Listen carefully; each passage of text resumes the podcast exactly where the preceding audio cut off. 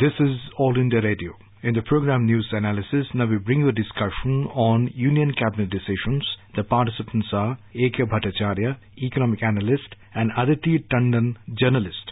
The Union Cabinet chaired by Prime Minister Narendra Modi has taken two important decisions today. In the first decision, the Cabinet Committee on Economic Affairs has given its approval for fixing higher ethanol price derived from different raw materials under the EPB program for the forthcoming sugar season 2019-2020 during ethanol supply year which will last from 1st December this year until 30th November 2020. So the basic thing is uh, that the CCA has approved a revision of the mechanism for ethanol pricing and procurement by the state-run oil marketing companies like the Indian Oil Company Corporation, the Bharat Petroleum Corporation and the HPCL also. So the second decision that the cabinet has taken is with respect to the infusion of the IDBI bank. So, Mr. Bhattacharya, how do you look at the ethanol pricing revision mechanism in Haryana and in Maharashtra? And these also happen to be the top cane producing states of India. The state of the sugar industry in this country. There is virtual glut situation in as far as the sugar availability is concerned. If you take the carryover stocks when we start the sugar season this September, it is considered to be around 16 to 19 lakh tons of sugar. Now, in an industry where the annual consumption is around 28 to 29 lakh tons, if you start the year with around 16 to 19 lakh tons of carryover stocks, you are looking at a situation where there is surplus.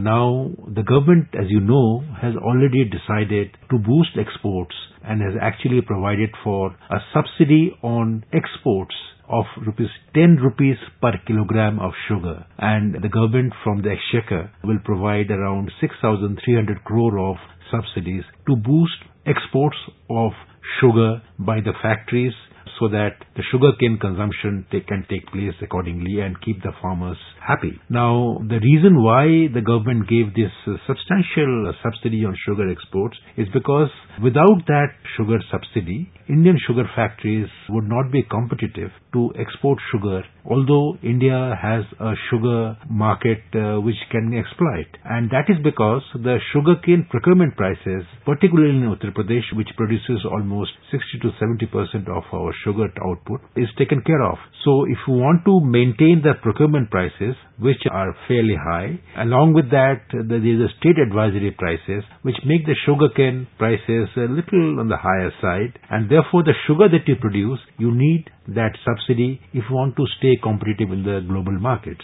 Now, first you try to go in for exports so that the extra stocks that will come the start of the season are depleted to some extent. And then you create another avenue with today's decision wherein the sugar factories will be able to use molasses that are produced from the sugar cane. They can, their molasses can be used to convert into ethanol. So the whole idea is to make the sugar industry little more viable because right now there are sugarcane dues which are mounting and as you know sugarcane is a very a very politically sensitive commodity. It may not answer all your questions on agriculture because it is a water intensive crop. It reduces the water level in the ground, sorry. So I think what the government has done is to address an emerging situation which can become problematic to make sure that sugar farmers as well as sugar producers get some money through this higher price which they can sell to the oil refineries and as you know, there is a 5%. Right, let's come to the specifics yeah. of the decision. So yeah. the decision basically says that the price of ethanol from C-heavy molasses route will be increased from rupees 43.46 a litre to 43.75 a litre. Likewise, there will be an increase in the price of ethanol from B-heavy molasses route from 52.43 per litre to 54.27 per litre. And the third category, the price of ethanol from sugarcane juice, sugar and sugar syrup route will be fixed at 59.48 rupees per litre. As you said, Mr. Bhattacharya, that the idea is to actually help the stressed industry, the sugarcane industry, and it is assumed and expected that the remunerative prices from the increased price of ethanol, uh, when it is given to suppliers, then it will also reduce the areas, as you said, of the cane yes. farmers and ease the difficulties of the sugarcane industry. It will also, to some extent, isn't it, help uh, governments resolve to increase farm income going forward into 2022 because they have to start thinking ahead in order to achieve this ambitious project. And if you could also throw some light on whether this decision will help us reduce pollution in respect yes, of I think both the, ethanol. Both, the points and you- help us, you know, meet our COP21 commitments of the UN Climate Change Conference. Absolutely. I think both the points you mentioned are very relevant. At one level, you will see that the government decides to increase the ethanol prices. Therefore, the sugar mills can actually, their recovery from the entire sugarcane and molasses will go up. So therefore, they will be in a position to repay the farmers. Are not fully aware whether, like in the case of subsidies, whether the increased price on ethanol sold to the refineries will be directly transferred to the accounts of the farmers. Like in the case of the export subsidy, the entire subsidy amount of 6,000 crore is supposed to be transferred directly to the farmer's account. Uh, one is not clear because the details are not fully out whether even in this case the higher price on ethanol will be directly be transferred to the farmers. Even if it is not, one can assume that the farmers will get a share of the extra money which the sugar factories will definitely gain. But I think a larger and a more durable impact of this decision would be on how the extent of fossil fuel in the automotive fuels like uh, petrol and diesel also, uh, that will come down. So the consumption of uh, fossil fuels will come down to the extent, if right now the target is to raise the spiking of petrol and diesel to 10%. Right now we are hovering at around 5%. Now with higher production of ethanol and increasing the price of ethanol for refineries, you will see that the target of 10% spiking will be achieved. Another major issue is that there is a lot of diversion of this ethanol to the potable liquor industry. Now, once the incentive with higher prices goes up, so the diversion will come down and therefore one can expect that the spiking of ethanol with petrol and diesel will actually be a more achievable target. Right, and also as Petroleum Minister Dharmendra Pradhan pointed out today, Mr. Bhattacharya, that ethanol blending in petroleum has been increasing and it has risen from 38 crore litres in 2014 to about 141 crore litres in 2018. And Mr. Pradhan also mentioned that the oil marketing companies will be actually procuring 260 crore litres of ethanol in 2019-2020, for which this hike is also applicable. And this is expected to also vastly reduce India's energy dependence, which is very important in the changing global atmosphere, isn't it? Absolutely. I think it will reduce the refineries or India's dependence on fossil fuel because we import almost 80 to 85% of our total fossil fuel requirements are met through imports. So to that extent, the foreign exchange that we spend on import of fossil fuel will come down. But what will happen is that the refineries which are going to buy this ethanol and spike their petrol and diesel with this ethanol, their margins will be hit to some extent because right now they are buying this ethanol from the sugar factories at an X price and as you rightly pointed out they increase it around 4 to 5%.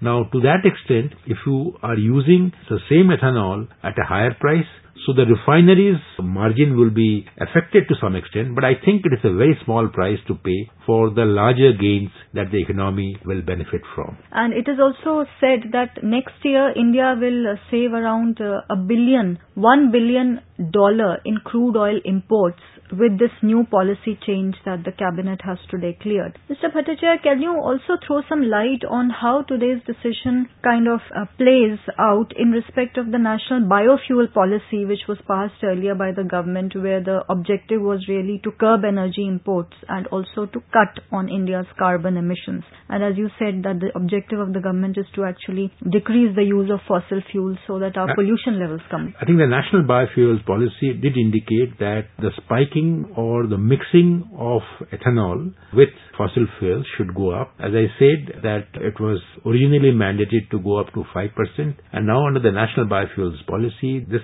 share must go up to 10%. But the 10% target is a huge target. There are countries like Brazil which go up to a spiking of their fossil fuel to the tune of around 20% or so. Now, it is possible and feasible. Now, the moment you use ethanol in petrol and diesel, what actually happens is that your consumption of those fossil fuels come down. So to that extent, your carbon footprint is reduced to that extent. And what you are also doing is that something that you are virtually allowing to go waste, you are using it for productive purposes. So I think it's a national biofuels policy is a win-win situation where the government also earns some tax revenue from those ethanol that is sold. On the whole, it enhances the sustainability aspects of India's energy economy. Right. And as uh, we know that the government has been implementing the ethanol blended program uh, wherein uh, oil marketing companies, as you said, have been selling this petrol blended with ethanol up to 10%. But uh, the issue is that uh, with a view to limit the sugar production in the country and to increase domestic production of ethanol, government has to continue to take measures like this. Uh, the today's policy decision is one step in that direction. Going forward, how do you think the GST regime will play out around these increased prices? Will there be a component of the GST payable? Well, I think GST component will not be such a major factor here because you have, when you are selling ethanol, you are paying GST and I don't think there is any change in the GST rate. There is also no change in the GST rate on the manufactured sugar that you produce. So on the whole, the GST rate remains unchanged. So I don't see it impacting on either the government's revenue or on the GST payout by companies. But what will happen is that when you are using more ethanol and using more molasses to produce that ethanol, then what happens is that the use of sugar cane only to produce sugar will come down. As you know, there are three categories of molasses that are produced. Now, one of the categories is before you actually extract the juice out of the sugar cane. So therefore, the availability of sugar cane, which we are producing in plenty, actually we are in surplus quantities now, will come down. So you will be having a larger, the benefit will be that today's problem of plenty in the sugar industry will also be tackled to a great extent because right now right. we don't know what to do because if the sugar prices come down suddenly in the market, then you will have the same problem that you raised that how do you make sure that the sugar farmer's income goes up? Right. The other cabinet decision, Mr. Bhattacharya, an important decision again. The cabinet has approved the infusion of rupees 4,557 crore by the government in the IDBI. And this is in the backdrop of uh, last year's cabinet approval under which the LIC had acquired 51% stake in the bank, but the government continued to be a promoter and continued to hold around 46% share. So how does it help the IDBI uh, ward off its NPAs? See, what is happening is IDBI Bank uh, was in financial trouble. Its NPA levels were on the rise. And I think about two years ago, the government, its wisdom, had decided that IDBI Bank should be privatized. Efforts were made, but the government uh, did not find reasonable terms or the buyer to whom IDBI Bank could be sold. So a decision was taken early this year to keep IDBI Bank in the government sector and this was done by asking LIC to buy 51% stake in IDBI Bank. What has been done today is that the government has decided to pump in 4,570 odd crore into the capital and similarly LIC will bring in another amount so that the overall stake in the company for LIC and IDBI Bank stays at 51%. And it is important that the LIC has to keep 51%. And if the government had not put in the money, then the LIC stake would have gone up and that the insurance regulator would have objected to.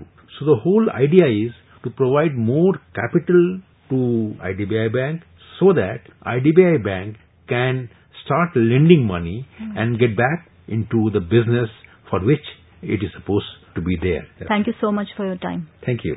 You were listening to a discussion on Union Cabinet decisions. The participants were A.K. Bhattacharya, economic analyst, and Aditi Tandon, journalist.